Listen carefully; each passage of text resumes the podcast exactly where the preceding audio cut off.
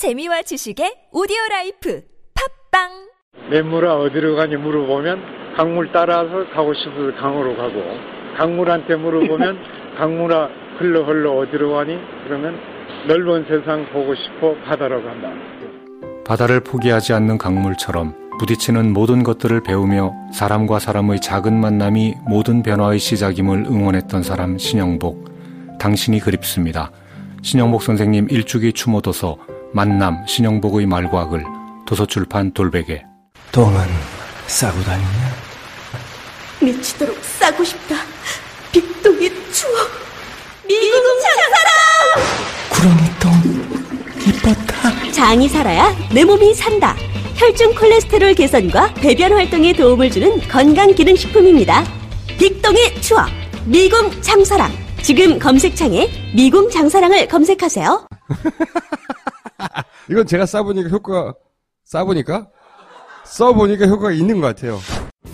미 항공우주국 나사에서 우주인들의 비상식량으로 쓴다는 남미 최고의 완전식품 마카 플러스 한국에서 가장 비싸고 귀한 식품이라는 산삼 플러스 거기에 한국인이 좋아하는 녹용까지 녹용까지 일단 이 세 가지를 모두 넣은 제품이 나온 거니까 마카 산삼 녹용 대박. 좋은 건 다 있네. 031-323-2559 영한네이처 yhnaturi.com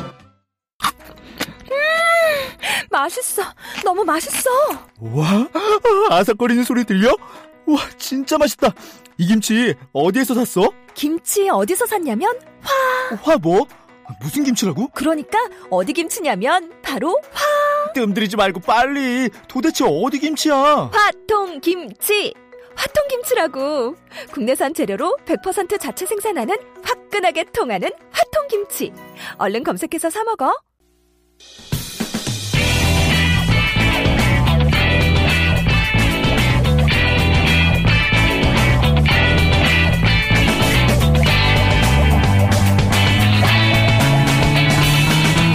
김어준의 뉴스 공장.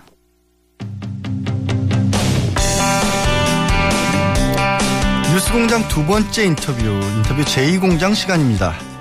송영길 의원을 비롯한 민주당 의원들이 중국을 방문했죠. 중국 공산당 고위 관계자들을 만나 사드 배치 논란 이후 한중 관계를 논의한 것과 관련해서 보수계에서는 반발이 나오고 있습니다.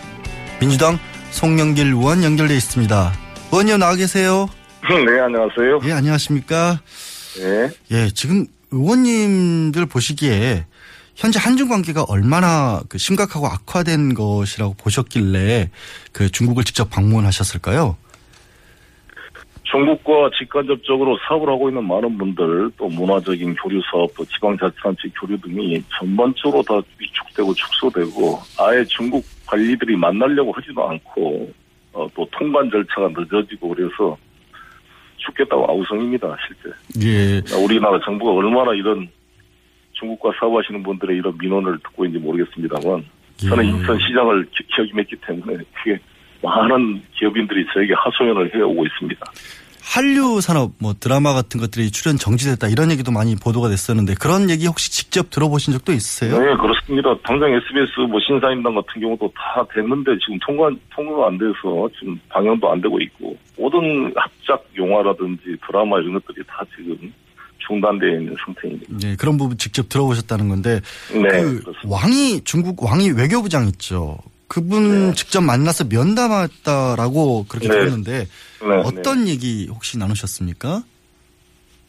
저희들은 이제 여러 가지 사드 배치로 인해서 발생한 이런 경제적인 악화, 교류, 그다음에 삼성, LG 배터리 보조금 지급 배제 결정을 비롯해서 여러 가지 지금 중국이 하는 사업의 어려움들, 경제 제재 이것에 대한 좀 풀어달라 이런 요청을 했고요. 예. 그쪽 입장에서 사드 문제에 대한 우려를 이야기를 하고 상호간 이런 의견을 나눴습니다. 사실 공식 외교단은 아닌데 그 양희 부장, 왕희 부장이 그런 얘기들을 얼마나 적극적으로 했을까 좀 궁금한데 많이 뭐 이렇게 권한이 있으신 건 아니잖아요. 공식적으로. 공식이란 게 정부 우리가 무슨 뭐 공산주의 사회도 아닌데 공식 권한이라는 게 뭡니까? 정부가 하는 것만 공식이고 국회의원은 무슨 우리가 사인입니까? 우리도 예. 헌법기관이고 국회의원으로서 외교 활동을 하는 거죠. 네, 사실 의원 외교 그런 사고 자체도 잘못된 사고입니다. 정부가 하는 게 공식이고 국회의원이 무슨 그럼 개인적으로 한 겁니까? 예. 제가 우리도 뭐- 다 헌법기관이고 국회에서 가는 거고 국회의원 외교가 필요한 시점이라고 판단됐기 때문에 가는 것이죠. 의원 외교라고 하는 게 사실은 공식적으로도 인정이 되고 있었는데 제가 질문을 좀 잘못 드렸군요. 죄송합니다. 그 혹시 어 어떻게 보면은 뭐 이런 얘기도 하죠. 사드 보복에 관해서 항의를 하고자 하는 차원도 있었던 건데 아까 말씀하셨지 않습니까? 네. 이제 네. 지금 한중 관계도 심각해졌고 드라마도 좀뭐 막가져 있고 한류 사업도 크게 지장을 초래하고 있다. 그런데 보수 언론에서는 이런 얘기를 합니다. 가서 혹시 훈계만 듣고 듣고 온 거 아니냐. 이게 뭐 성과가 없었던 게 아니냐 이런 얘기를 하는 그런 의견들도 있는데 반박을 하신다면 어떤 얘기를 하실 수 있을까요? 뭐 서로 간에 이야기를 하는 거지 한쪽 이야기만 듣는 것은 아니지 않겠습니까? 또, 뭐 중국의 입장을 군결한 표현은 스스로 자학적인 시각이라고 보여지고 왕이 외교부장이 중국 정부의 공식적 입장을 한번 제대로 들어보는 계기가 된 것은 의미가 있잖아요. 음. 여기 중국 특파원들도 올해 들어와서 첫 외교 일정으로 중국의 외교부 장관을 만나 공식적 입장을 들은 것 자체가 커다란 성과다 이렇게 말한 것처럼 상대방을 뭘 알아야 해결책을 만들 수 있는 거 아니겠어요? 의미가 있다고 보여지고 중국과 만나면 항상 무슨 사대 외교 이- 말하는 이런 보수적인 분들은 왜 이렇게 일본에 가서 저렇게 아베한테 말도 안 되는 위안부 구역 협상을 해가지고 와서 손주상 철거 문제로 논란을 벌이고 미국에서는 아예 말도 안 했는데 알아서 방위비 올려주겠다. 뭐, 뭐, 무역 흑자, 뭐, 이런 거 줄여주겠다. 이렇게 말하는 것 자체는 정말 낯뜨거울 정도의 사대 외교 아닙니까? 그게 오히려 사내 미국과. 일본이 말하면 꼼짝도 못하는 자들이 중국이 우리나라의 제1 무역 파트너인데 이거 지금 그 국민들이 죽겠다고 아우성이어서 경제가 어렵고 김영란법도 통과돼서 너무나 지금 경기도 어려운데 예. 중국 관광객도 잘 안 오고 사업상에 문제가 있어 그거를 해결하고자 가는 의원 활동을 격려를 해줘야지. 음. 얼마나 지금 박수를 보내는데요. 이 중국과 사업하는 사람들은 예. 정말 죽겠다가 아우성인데 제대로 정부는 들어주지도 않고 그 거를 풀려고 하는 것 자체가 의미가 있다고 보여지고요. 예. 그쪽에서도 여러 가지 이야기를 하면서 저는 어떤 절충의 가능성을 발견하고 왔다고 예. 생각합니다. 그 여러 가지 얘기라고 하시는데 왕이 부장이 또 정확히 어떤 얘기를 좀 했습니까? 의원님한테는? 사드의 지금 폐지냐 마냐라는 어떤 그 오로와 나싱의 그런 개념이 아니라 이 한중 관계가 올해 25주년을 맞이했는데 이걸로 우리가 상처를 받아서는 안 된다. 뭔가 지혜를 모아서 풀어보자. 이것을 가속화시켜서 이렇게 할 게 아니라 이 시간을 두고 뭔가 아, 그걸 찾아볼 수 있는 가능성을 확인했습니다. 예. 음. 근데 이제 사드 문제가 이렇게 된 것까지 보면 네. 중국이 좀 북한과 관련해서 적극적인 역할을 안 해줘서 이런 거 아니냐 라는 또 그런 반론도 있거든요. 혹시 그런 부분에 대해서 말씀하신 게 그런 있나요? 문제에 대해서도 당연히 이제 반론을 제기했고 저도 왕이 부장한테 직접 북한의 추가적인 6차 핵실험 문제와 ICBM, ICBM 개발 같은 데에 대한 대환 방안을 이제 물었습니다. 그 왕이 부장 이야기도 자기들은 유엔 결의안 2263 2일 등을 다 지금 성실하게 이행하고 있고 그걸 지켜나가고 있다. 뭐, 그 관주하고 있다라는 것을 이야기하고 이 한중 간의 그러한 협력의 중요성을 강조를 했습니다. 제가 보더라도 북한이 중국이 말한다고 그냥 듣는 나라가 아니잖아요. 예. 북한이라는 나라가 지금 미국 말도 안 듣고 중국 말도 안 듣고 어떻게 보면 아주 독특한 나라 아닙니까? 완전히 그 자기 어떤 그 주체 사상이라는 것을 강조하면서 완전히 소련과 중국 간의 갈등 관계 속에서도 자기들만의 어떤 그 강대국을 요리하는 외교를 해본 경험이 있는 나라이기 때문에 쉽지가 않아요. 정말 그 중국 입장에서도 어떤 중국 이렇게 하소연을 하더라고요. 북한이 자기 등에 칼을 꽂았다고 이야기한다는 거예요.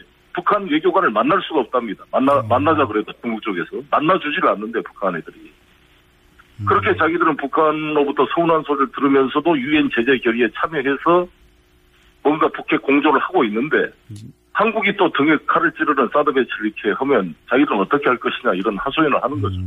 근데 중국도 보면은 네.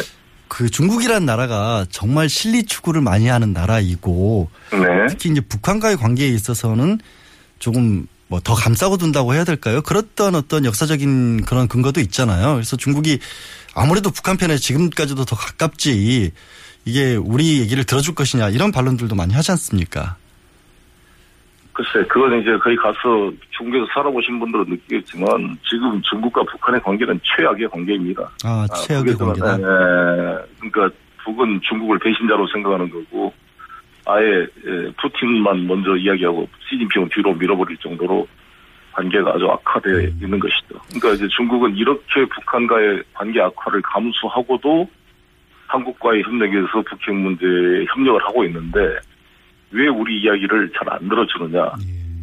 대한민국의 국가 안보 위협에 대해서 충분히 존중한다. 그런데 자기들은 사드 배치가 대한민국은 북, 북핵 방어용이라고 그러지만 중국을 겨냥한 것으로 자기들은 이해를 하고 있는데 이에 대한 우려를 너무 무시하고 존중받지 못하고 있다 이런 평가를 받는 거죠. 그것도 그, 그 주장이 뭐냐면 황교안 총리께서 6월 30일 날 북한, 북경을 방문해서 시진핑을 만났는데 그 자리에서도 시진핑이 강력히 사드 문제 이야기를 했단 말이에요. 근데 돌아와서 7월 4일 날 작년 7월 4일 날 국회 대정부 질문에서 한민구 장관이 나와서 김종대 의원 질의에 전혀 논의된 바 없다 해놓고서 바로 4일 뒤인 7월 8일 날 일방적으로 사드 겨- 배치 결정을 발표를 했어요. 그러니까 우리 우리 국회의원들도 황당했고 중국 입장에서는 더 그러지 않았겠어요. 근데 예 지금 이제 가장 네. 송 의원님하고 대척점에 있으신 분이 이제 바른정당으로 이름을 바꾸셨죠. 바른정당 유승민 의원 아니겠습니까? 네, 네, 그래서 네. 이번 방중에 대해서는 굉장히 목소리를 높였죠. 매국행위였다라고까지 비판을 하셨는데 어떻게 받아들이세요?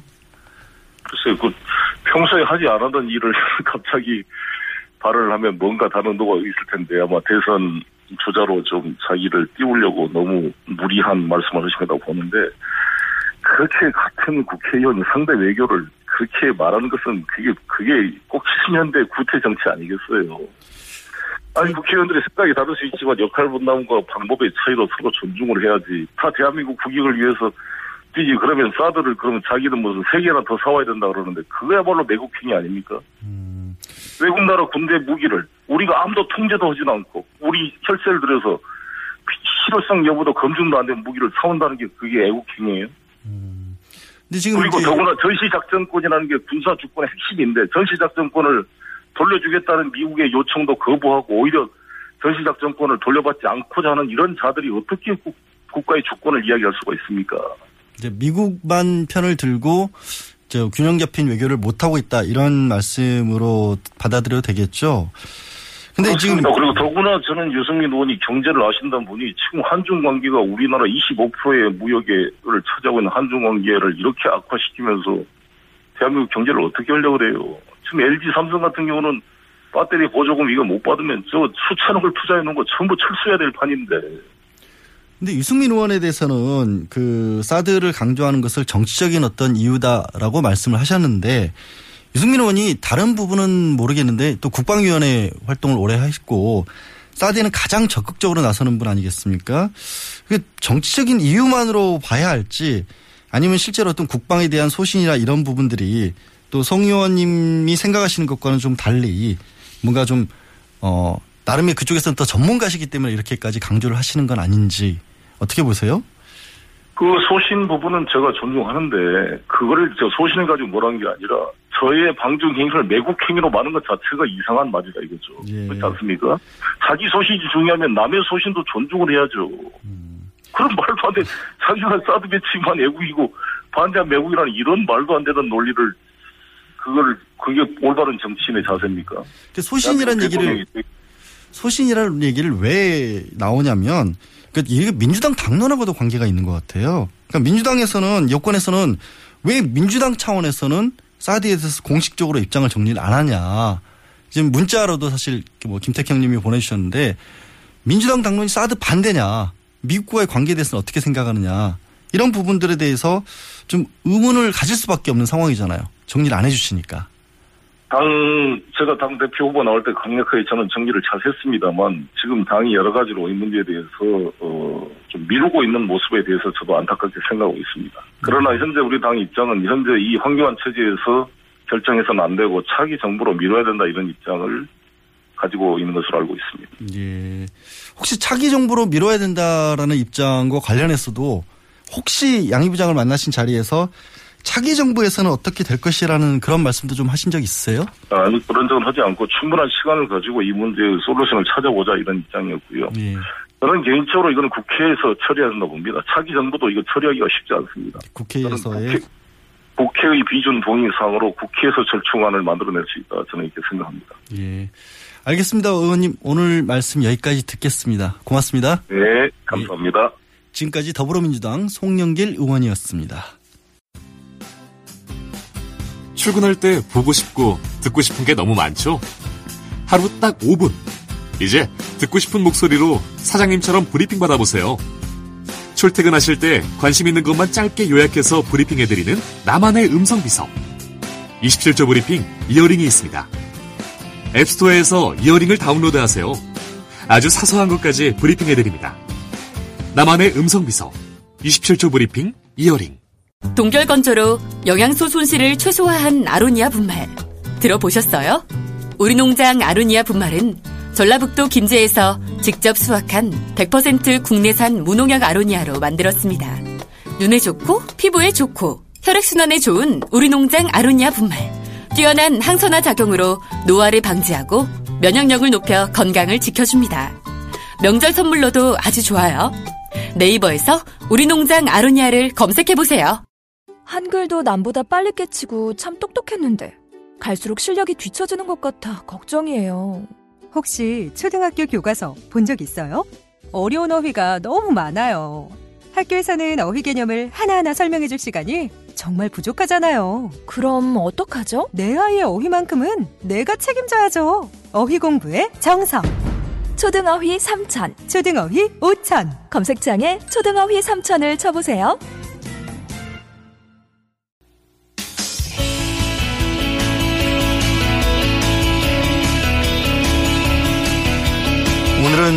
세월호 참사 발생한 지 꼭 천일이 되는 날입니다. 그날의 아픔을 누구보다도 생생하게 기억하고 있는 사람들, 바로 단원고 생존 학생들이겠죠. 이제는 대학생이 된 우리 아이들이 그동안 가슴에 품어온 말은 뭔지 단원고 2학년 3반 출신 김도현 학생과 얘기 나눠보겠습니다. 김도현 학생 나와 계세요? 네, 안녕하세요. 예. 사실, 음, 많은 국민들이 그렇지만 저도 이 사건을 떠올리면 울컥하고 이게 어떻게 보면은 꺼내서 얘기하기 굉장히 어려운 그런 기억일 텐데 이렇게 물어봐 드려서 미안하고 고맙습니다. 예, 나와주셔서. 네. 예. 쉽지 않을 텐데 세월호 사고가 발생했을 때 우리 도현 학생은 어디 있었어요? 저는 그 많은 친구들이 머물던 객실에 있지 않았고 당시 3층 로비에 있었어요. 식당 앞에 있는 소파에 앉아 있다가 배가 기울고 나서는 식당과 안내데스크 사이에 서 구조를 기다리고 있었어요. 음, 그곳이 그럼 객실보다는 조금 위쪽에 배에 있었던 건가요? 어, 객실은 4층이었고 저희는 3층이었는데 사실상 1, 2층은 화물칸들이 많아서 저희가 사용하는 1층과 같은 공간이었고 배가 기울고 나서는 기운 아래쪽으로 제가 쓸려, 쓸려 내려가서 당시에 객실에 있었던 친구들보다는 탈출이 용이했던 공간이었던 것 같아요. 아, 구조적으로 조금 빠져나기 쉬운 것이었다라는 거죠. 그럼 어떻게 네. 지금 많은 학생들이 그때 당시에 이제 있으면서 네. 뭐 탈출 지시도 없었고 그들은 머물러 있어라라는 얘기를 들었다고 하지 않습니까? 네네. 그런데 우리 학생은 어떻게 나올 수 있었어요? 어, 아까 말한 것처럼 제가 배가 기울어서 아래쪽으로 네, 기울어 있는 쪽에 제가 머물러 있었어서 아, 그 네, 좀 제가 있던 쪽이 갑판 쪽이었거든요. 아, 물과 좀 가까운 쪽이었군요, 바다와. 네, 음. 그냥 다리를 뻗으면 바로 물에 닿을 수 있는 거리였어서 갑판 쪽에서 버티고 있다가 제가 있던 갑판 쪽으로 물이 처음 들어왔어요. 예. 그래서 물이 차는 거를 직접 목격을 했고 가만히 있으면 안 될 것 같아서 그때 직접 물로 뛰어내리기 시작을 했던 것 같아요. 물이 보일 정도가 돼서 그래도 다행히 이제 도현 학생은 어, 직접 그런 결정을 한 건데 네, 지난 주말 촛불 집회 다른 친구들이 좀 나왔잖아요. 네, 그때 그 친구들이 우리는 구조된 게 아니다 탈출한 거다 이런 말을 했습니다. 네. 혹시 그 친구들이 구조가 아니라 탈출이라고 얘기한 이유가 그럼 도현 학생과 같은 그런 맥락이었겠죠? 네, 실제로 해경의 도움으로 배에서 빠져나온 친구들이 거의 없었던 것 같아요. 저만 하더라도 배에서 제가 두 발로 뛰어내렸고 바다 한가운데에서 해경 보트까지 직접 수영을 해서 갔거든요. 그러다 보니까 친구들 모두가 직접 탈출을 했다는 표현이 적합하지 구조를 했다는 표현을 사용하기에는 적절한 상황은 아니었던 것 같아요. 그 도현 학생 같은 경우도 뛰어내렸는데도 구조를 못 네. 받고 많이 떠돌았다라는 말씀이죠. 네. 해경이 저희를 목격했는데도 다가오지는 않았기 때문에 저희가 직접 애들끼리 서로 손잡고 수영해서 갔던 것 같아요. 아니 배 안에 들어가지 않은 정도가 아니라 바다에 학생들이 떠 있었는데도 다가오지 좋다 않았다라는 말씀이세요?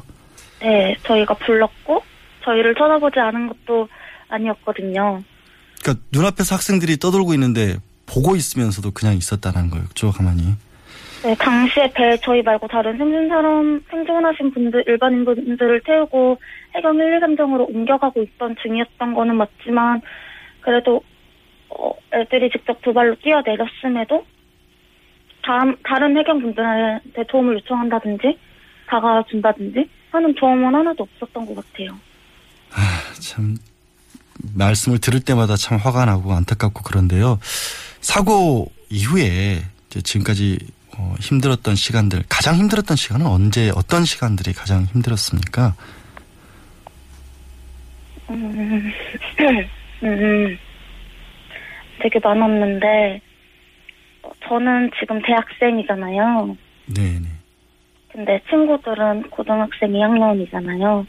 네. 저는 너무 하루가 다르게 자라가는데, 친구들은 사진 속 모습 그대로니까 그게 되게 많이 힘들었던 것 같아요. 또, 매일을 거의 막, 뭐 먹자, 어디 가자, 뭐 하자 하는 약속들이 너무 많았는데, 한 개도 지키지 못했으니까, 함께 했던 이제 좀 생활 패턴조차도 되게 많이 달라지면서, 이제는 새로 만나는 제 주변 사람들한테 내 친구를 어떻게, 어디서부터 소개해야 될지 겁이 날 때?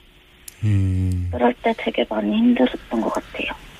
교복을 입은 그 모습 그대로 머물러 있는 친구들의 모습이 안타깝다. 그 친구들의 모습도 자주 보시나 봐요.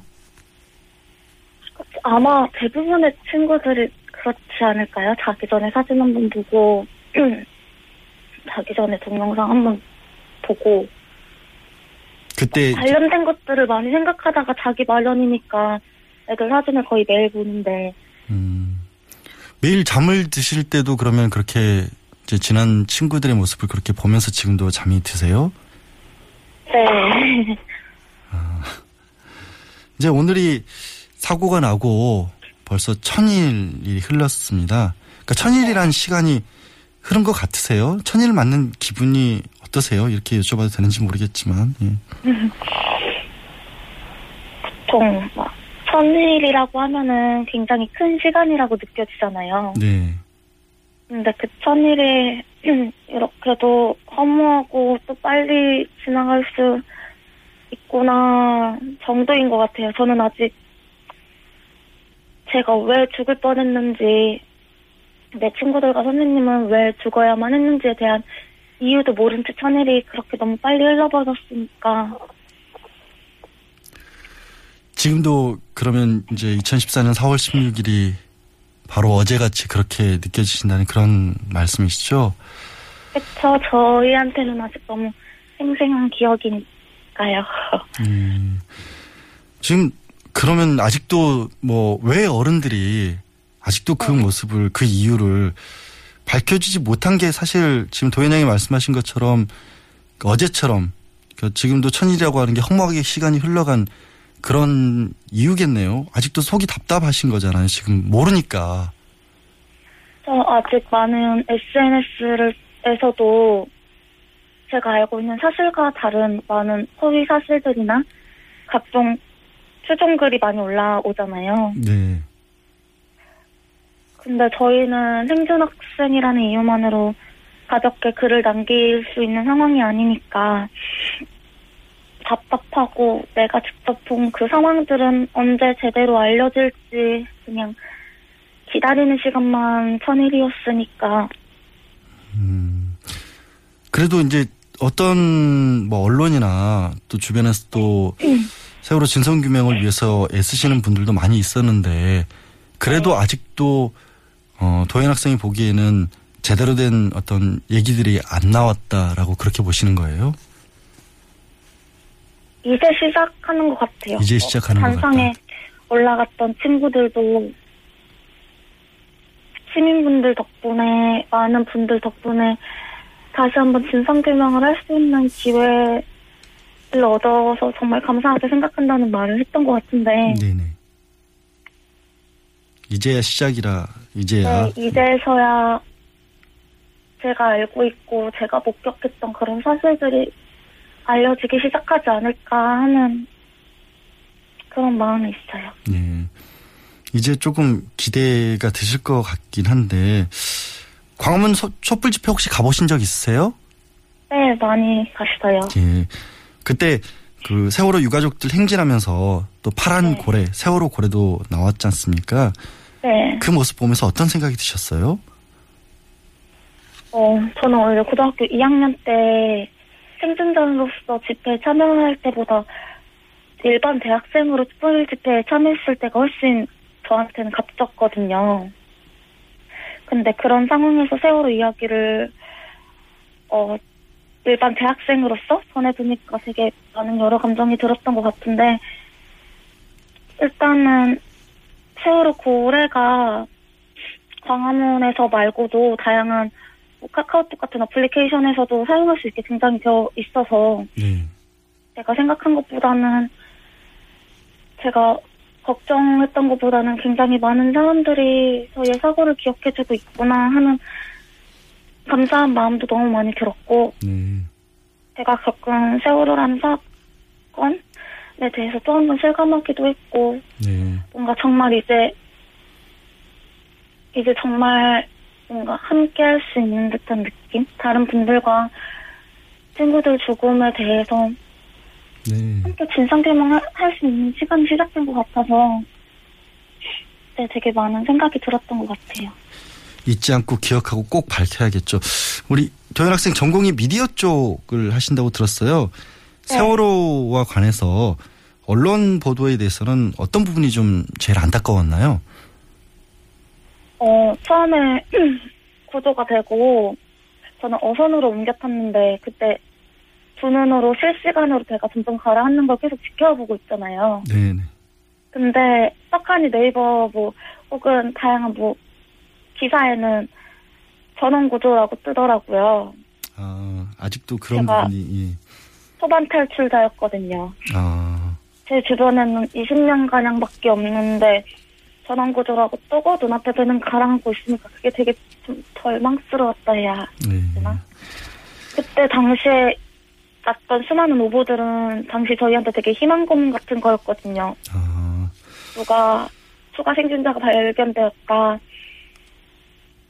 뭐 그런 것들 혹은 또 되게 저희가 겪은 사고에 대해서 되게 가볍게 포장하는 듯한 보도 역시 굉장히 많았잖아요. 그래서 그런 보도는 당시 언론인을 꿈꾸는 저한테는 되게 많이 절망스러웠던 부분이었던 것 같아요. 예.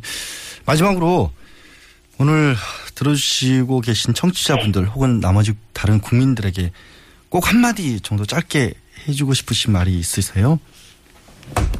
어, 우선 3일 동안 저희 응원해주시고 또 저희와 함께 행동해주셔서 정말 감사하다는 말씀을 꼭 드리고 싶어요. 진짜 많은 분들이 태어나기 힘들 정도로 관심과 배려 또 사랑을 많이 보내주셨거든요.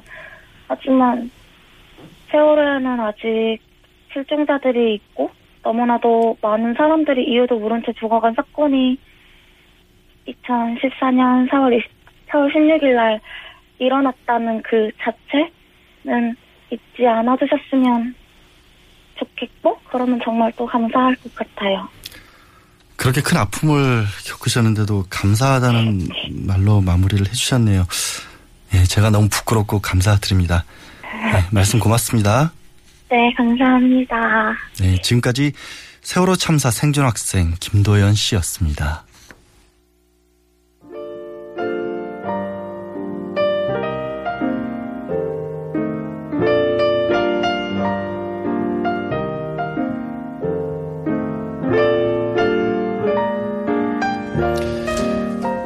뉴스공장 불만 접수 AS 시간입니다.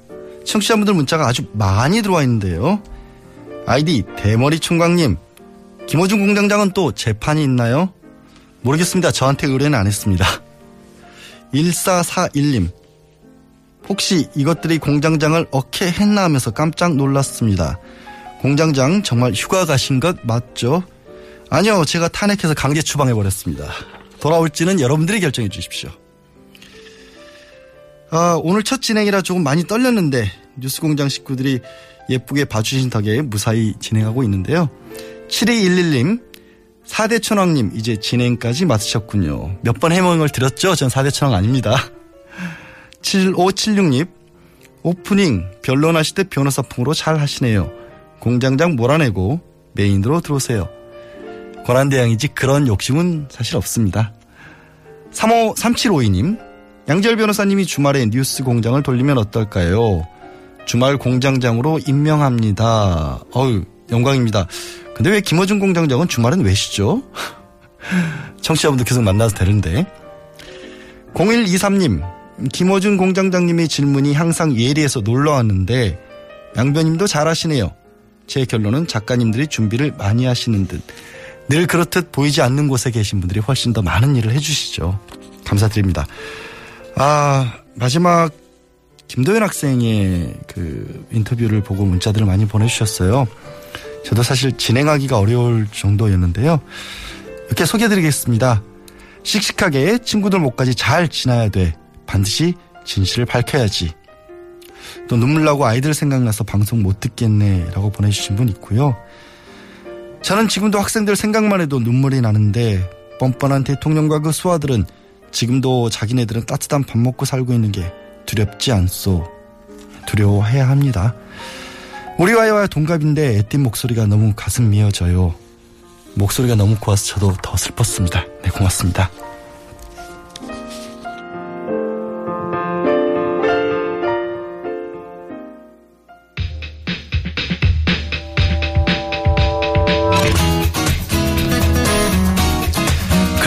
글로벌 시간입니다. 해외 외신들을 살펴보면서 국제 소식도 알아보는 시간인데요.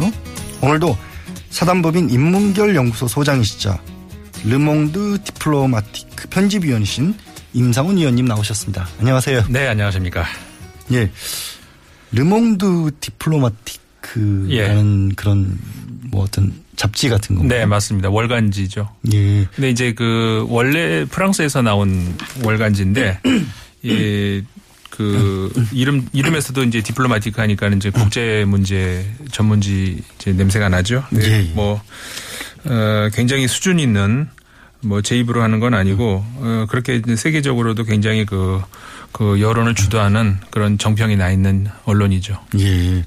듣기만 해도 굉장히 어려울 것 같은데 많이 배우긴 할 것 같습니다. 예, 그러니까 한 가지 단점이라고 한다면은 조금 그냥 쉽게 술술 읽힐 수 있는 그런 건 아니고 좀 공부하듯이 읽을 수 있는 그래서 이제 굉장히 그 여러 가지 의미로 어 아마 학, 특히 학생들 같은 경우 읽으면은 좋으실 만한 그런 건데 제가 과거에 편집장을 할 때는 그래서 예. 가독성을 좀 높여보려고 어, 많이 이제 그쪽 방에 노력을 했습니다만은 어쨌든 간에 굉장히 어떤 그, 뭐, 좀 수준이라 그럴까? 있기 때문에 그 가독성을 이제 생각을 한다 하더라도 한계는 있더라고요. 그러니까 네. 좀 집중해서 읽으면 좀 좋을 만한 그런 언론입니다. 저도 한번 도전해 보겠습니다. 네. 오늘은 아무래도 정유라 씨 체포 얘기를 좀 해야 할 것 같습니다. 네. 현지 시간으로 지난 1일 날 덴마크 경찰이 최순실 씨의 딸 정유라 씨 체포했다는 소식이 전해졌는데 네. 국내에서도 고- 보도는 굉장히 많이 됐는데 이 현지 덴마크 그 카- 카메라 뭐 방송 기자들도 굉장히 많이 갔더라고요. 어떻게 전하고 네. 있습니까? 뭐 국내 언론이 물론 가장 많이 이제 그 관심을 가지고 보도를 많이 했죠.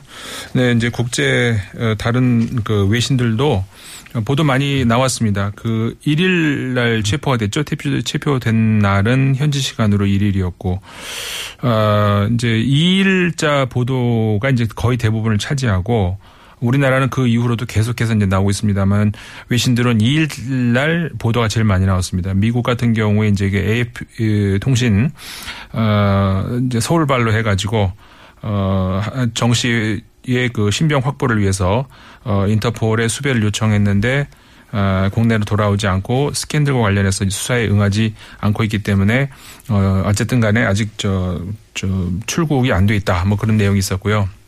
영국 로이터 통신도 비슷한 내용입니다. 어, 그 경찰이 그러니까 덴마크 경찰이죠. 어, 정 씨를 포함해서 어, 2015년생 아이 포함해서 4명이 어, 현재 어, 구금 중이다 이런 얘기 있었고 열- 여권이 말소된 사- 상태고 어, 당국은 이제 독일 검찰 측에 그 정씨 소재 어, 재무 자산 이런 데 내야 대한 정보를 요청했다 이런 내용. 어, 프랑스 AFP 통신 같은 경우도 비슷한 내용입니다. 이제 프랑스 AFP 통신 같은 경우는 어 이제 좀 설명이 있어요. 뭐냐면 이제 교육열이 높은 한국인들의 아픈 곳을 건드렸다. 이런 내용이 있는데 어, 교육적으로 분석을 한 거네요. 교육. 예. 근데 이, 이 관련 내용이 이제 많이 있거든요. 근데 이 대목에서 사실 뭐 우리 한국 사람들한테는 본질이 아닌 문제일 수 있는데 저는 이걸 읽으면서 뭐를 봤냐면은 아 그러니까는 그 정유라 씨가 지금 아까 여기 AFP 통신 같은 경우에 나온 경우처럼 한국인들이 분노를 한 이유가 네. 어떻게 출석도 안 하고 그냥 부모 그 힘으로 해가지고 학점을 받았느냐. 학점을 받고 다른 나라에 가 있는 상태에서 뭐 레포트까지 이제 교수들이 써주고 뭐 그런 그게 이제 그 가능할 일이냐 이제 이런 쪽으로 굉장히 이제 그 사실 우리나라 국민들에게 굉장히 민감한 그 문제가 학교 문제랑 병역 정유라 씨가 그걸 제일 환하게 만들었잖아요. 예, 병역 문제 아니겠습니까? 근데 그 이런 생각을 해봤어요. 그러니까 유럽인들의 입장에서는 어 이런 것이 우리나라 사람들의 정서만큼 이해를 못하지 않는가 이런 생각을 해봤거든요. 그 이유가 왜 그러냐면, 그러니까 제가 아까 말씀드린 것처럼 우리- 우리가 지금 어, 가지고 있는 본질에서 약간 벗어나는 문제는 있- 있습니다만은 그래도 중요한 문제가 한국인들에게 이게 대학 대입이라는 것이 얼마나 중, 음. 중요하길래 유럽 사람들한테는 대학 갈 수도 있고 안 갈 수도 있고 그 뭐 누구 부모 백으로 갔나 보다 이러고 말 수도 있는 그런 문제거든요. 그러니까 얼마나 대학의 대학이 그 사회를 어, 좌우하고 사실 대입 하나가 정말 그 우리나라 경제를 저- 그 어, 큰 부분을 좌우할 정도 그러니까 그러지 않습니까? 우리는 뭐 초등학교 때부터 다 매달려 가지고 대학식 시험 보는 날은 교통이 마비되고 그러니까요. 온 국민들이 그것만 바라보고 있는데 그럴 만큼의 정서가 없으니까 그 사람들은 왜 정유라 때문에 이렇게 분노하는지를 이해를 의아해 못한다는 하죠. 그런 거죠. 오히려 그러니까는 저는 이제 그 과거에 우리가 오늘 아까도 이제 그 세월호 참사 그 천일 아니겠습니까?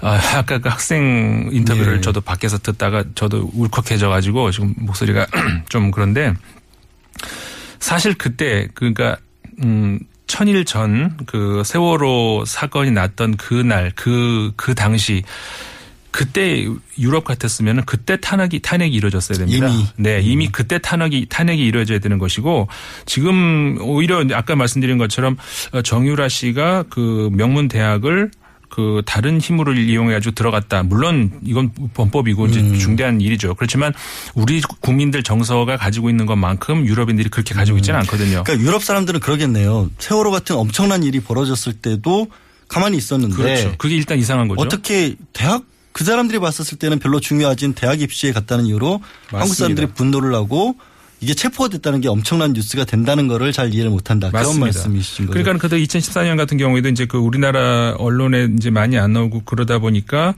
제가 그때 이제 이- 아마 그 인터뷰를 제일 많이 한 것 같아요. 왜냐하면은 그러니까 각 방송사에서 답답하니까 외국에서 도대체 이렇게 보도는 하지 않을 것 같은데 어떻게 음. 보도가 나오느냐 해가지고 이제 어, 음, 인터뷰를 많이 했었습니다만은 그 당시에 세월호 당시에 유- 저 유럽의 국가들 같은 경우는 이게 나 그때 이게 나라냐가 나왔었어요. 아. 지금 우리가 이제 2년 후에는 하고 있지만 아니 그때 이게 나라라는 표현을 그 나라에서 썼단 말이에요. 우리나라를 가리켜서 정확한 그 표현은 아니지만 네. 이게 그 대통령이 그 300몇 명의 학생이 그렇게 그 국가의 실수로 해가지고 아니면은 뭐 어쨌든 간에 국가의 잘못으로 인해 가지고 어 그런 일을 당했는데 이게 그대로 정권이 유지가 된다? 네. 이거는 유럽에서는 상상할 수가 없다는 이건 음. 전복이 돼도 벌써 전복이 됐었어야 한다는 그런 그 사설이라든가 네. 독일 언론이 이런 게 나왔거든요. 근데 덴마크에서 이게 체포가 됐는데 네. 덴마크 분들이 굉장히 놀랐을 것 같아요. 그렇죠. 외신으로만 접하다가 갑자기 어 이게 왜 우리나라에서 이런 일이 벌어지지라고 하는데 덴마크에서는 어떤 반응이었어요? 덴마크 국민들은 덴마크 국민들 같은 경우에 이제 그 사실 인구가 우리나라보다 한 500만 정도. 예, 적잖아요. 그 어, 전체 인구도 적고 특히 그 체포된 그 도시 같은 경우에는 뭐 월브르그 같은 경우 10만 예. 정도로 알려져 있는데 예, 10만 조금 넘습니다. 10몇만 되는데 어, 그 올버가 같은 경우에는 어, 정말 그, 그 한국인들이 뭐 몇십 명 산다고 하던가요? 뭐 몇 명 안 되는데 이 상상을 못 했던 그런 네. 일이죠. 그래가지고 굉장히 어리, 뭐 무슨 일인가 하는 어떤 그런 그 반응들이 많이 나와요. 이게 뭐 어떤 일인지 그 잘 그, 저, 현재 벌어지고 있는 일을 잘 알고 있지 않은 사람들 같은 음. 경우에는 좀 이해를 하고 갑자기 우리나라 기자들이 들이닥치니까 어. 이해를 못 해야죠. 그럼 덴마크 신문이나 뉴스에서 헤드라인 어떻게 뽑았어요? 신문 시- 그 덴마크 신문 같은 경우도 비슷하게 나옵니다. 그 가장 많이 사용한 사진이 그 정유라 씨가 이렇게 금메달 이빨로 이렇게 깨물고 있는 거 있죠. 그 예. 사진을 가장 많이 쓰더라고요. 아. 그, 어, 덴마크 언론 같은 경우에 이제 그런 어, 거로 해가지고 이제 금메달 리스트, 그 다음에 이제 그 어, 부모의 어떤 그 불정상 비정상적인 그런 음. 어, 힘으로 해가지고 어, 대학에 입학하고 그런 것으로 인해 가지고 이제 그 한국의 라스푸틴의 딸 라스푸틴의 딸. 네, 뭐 라스푸틴이라는 게 그 무당처럼 조종을 했던 그렇죠. 그 최순실의 무당이라는 그런 식의 비유 를 이제 덴마크에서 든 맞습니다. 건데 그러니까 라스푸 근데 그것도 사실은 우리가 아이고 뭐 외국에도 있구나 이렇게 말할 말 문제가 아니에요. 사실 잘 아시는 분 아시겠지만 라스푸틴이 누굽니까? 그거는 민주국가에서 일어난 일이 아니었고 그렇죠. 러시아 제정 국가에서 짜르 황제 예. 시절에 종료 승려가 그렇게 했다는 그렇죠. 남성이었습니다만은 그래가지고 실- 실제로 그 러시아의 마지막 왕조 로마노프 왕조인가요? 그 왕조 결국은 그거로 인해 가지고 물론 직접적인 거 아니지만은 어 멸망까지 않았습니까? 하지 않았습니까? 제국의 붕괴를 가져왔던 사건인데 그렇죠. 그 사람들이 그런 표현을 쓴다는 것은 사실상 대한민국 체제의 어떤 붕괴라는 그런 예, 얘기를 민주국가에서 벌어질 수가 없는 그런 라스푸틴이라는 말이 자꾸 나오는 데 있어서 우리나라만 그런 게 아니네 이렇게 할 문제가 아니에요. 이건 굉장히 음. 부끄, 부끄러운 문제입니다.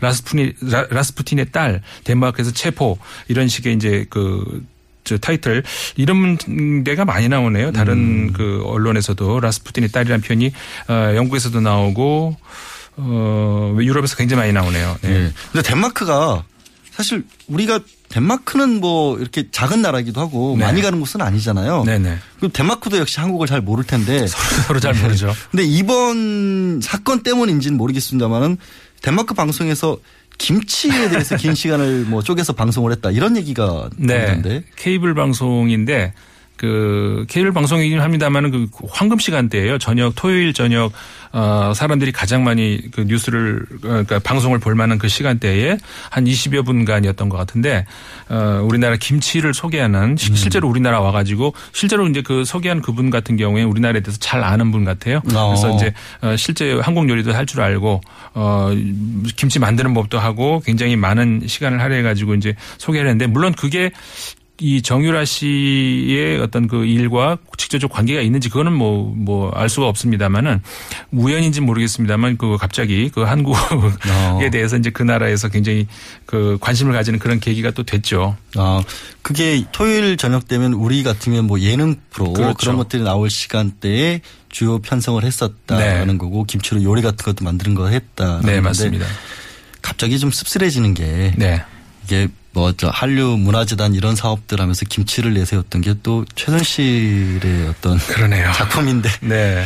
그게 그렇게 연결이 되나요? 최순실이 결국 기여를 한 건가요? 씁쓸합니다 진짜. 예. 그거 말고요. 혹시 네. 기억 말씀을 해주셨으니까 네. 뭐 얘기한 것처럼 덴마크 저도 잘 모르거든요. 네. 유럽 여행 몇 번 갔는데도 덴마크는 못 가봤는데 우리가 덴마크에 관해서 이런 거 정도 알아두면 좋을 것 같다. 모르고 있었던 거 이런 거 몇 가지 소개해 줄수 있을까요? 그 사실은요, 그 덴마크라는 나라 그 지난주에 수요일 날그 과학 코너 있지 않습니까? 네. 굉장히 재밌게 들었어요. 그래서 이제 그 어, 이- 그 그런 것 좀 덴마크에 또 없을까 이렇게 음. 봤는데 사실 그때 이제 그 말씀 나온 게 그런 거 아니겠습니까? 그 양자역학, 양자 역학. 얘기를 하면서 상식의 붕괴. 그다음에 인과관계의 붕괴 예. 이런 것들이 그러니까 정통 그러니까 과, 정통이라고 하면 좀 그러니까 과거 전통적인 그런 과학에서 없었던 그런 새로운 어떤 패러다임이 등장하는 근데요. 이 덴마크 하면 또 다른 인물이 있습니다. 이제 잘 안 알려져 있습니다만은 어, 옐름슬레우라고 하는 언어학자가 있거든요. 옐름슬레우 예. 언어 언어학자. 예. 예. 철학 전공하셨죠. 예. 아유, 잘 아실 것 같은데 그 옐름슬레우라고 하는 그 언어학자가 그 일반 대중인들에겐 잘 안 알려졌습니다만 이- 이 현대 인문학에 굉장히 지대한 공헌을 한 사람이거든요. 네. 근데 뭐 이론을 소개하겠다는 건 아니고 어 다만 그게 어- 그러니까 대충 어떤 내용이냐면은 그 합리성 그러니까 어떻게 보면 양자역학 때 소개해드린 거하고 좀 반대 방향일 수가 있는 거죠. 그러니까 예를 들어서 우리가 그 어떤 이론이 있다든가 어떤 사실관계가 있을 때 그 균형 그 동질성 그러니까는 만약에 이- 이런 거 제가 예를 하나 들어보자면은 어떤 그 반쪽만 보이는 어떤 그 생물체가 있다고 할 수 있다. 그러면은 이 바- 이거 오른쪽에 손이 있다면 왼쪽에도 손이 있어야 정상 네. 아니겠습니까? 손이가 손이 오른쪽만 있고 왼쪽은 없을 수는 없잖아요. 그러니까 네. 가려져 있어도 알 수가 있는 거죠. 그러니까 그런 균형. 그러니까 과거에 이제 코페르니쿠스하고 비슷하다고 할 수가 있는데 그러니까 합리적 우리가 꼭 봐서 아는 게 아니라 합리적으로 우리가 이렇게 그 정상적으로 출현할 저 생각을 하는 것이 어떤 것인가라고 하는 어떤 그런 합리성에 굉장한 어떤 기여를 한 사람이거든요. 현대 이제 기호학에도 기여를 하고 그렇기 때문에 덴마크가 그런 어떤 그 전통에서 벗어난 그런 어떤 그, 그 학문하고 관계만 있는 것이 아니라 데카르트부터 이어지는 그 전통적인 유럽의 합리 합리주의 여기에도 굉장한 기여를 한 그런 나라입니다. 그런 합리적인 나라에서 결국에는 가장 비합리적인. 라스푸틴의 딸이 잡히는 그런 일이 벌어졌다는 네. 그런 말씀이셨습니다. 예, 오늘 말씀은 여기까지 듣겠습니다. 지금까지 Le Monde diplomatique 임상훈 편집위원이었습니다.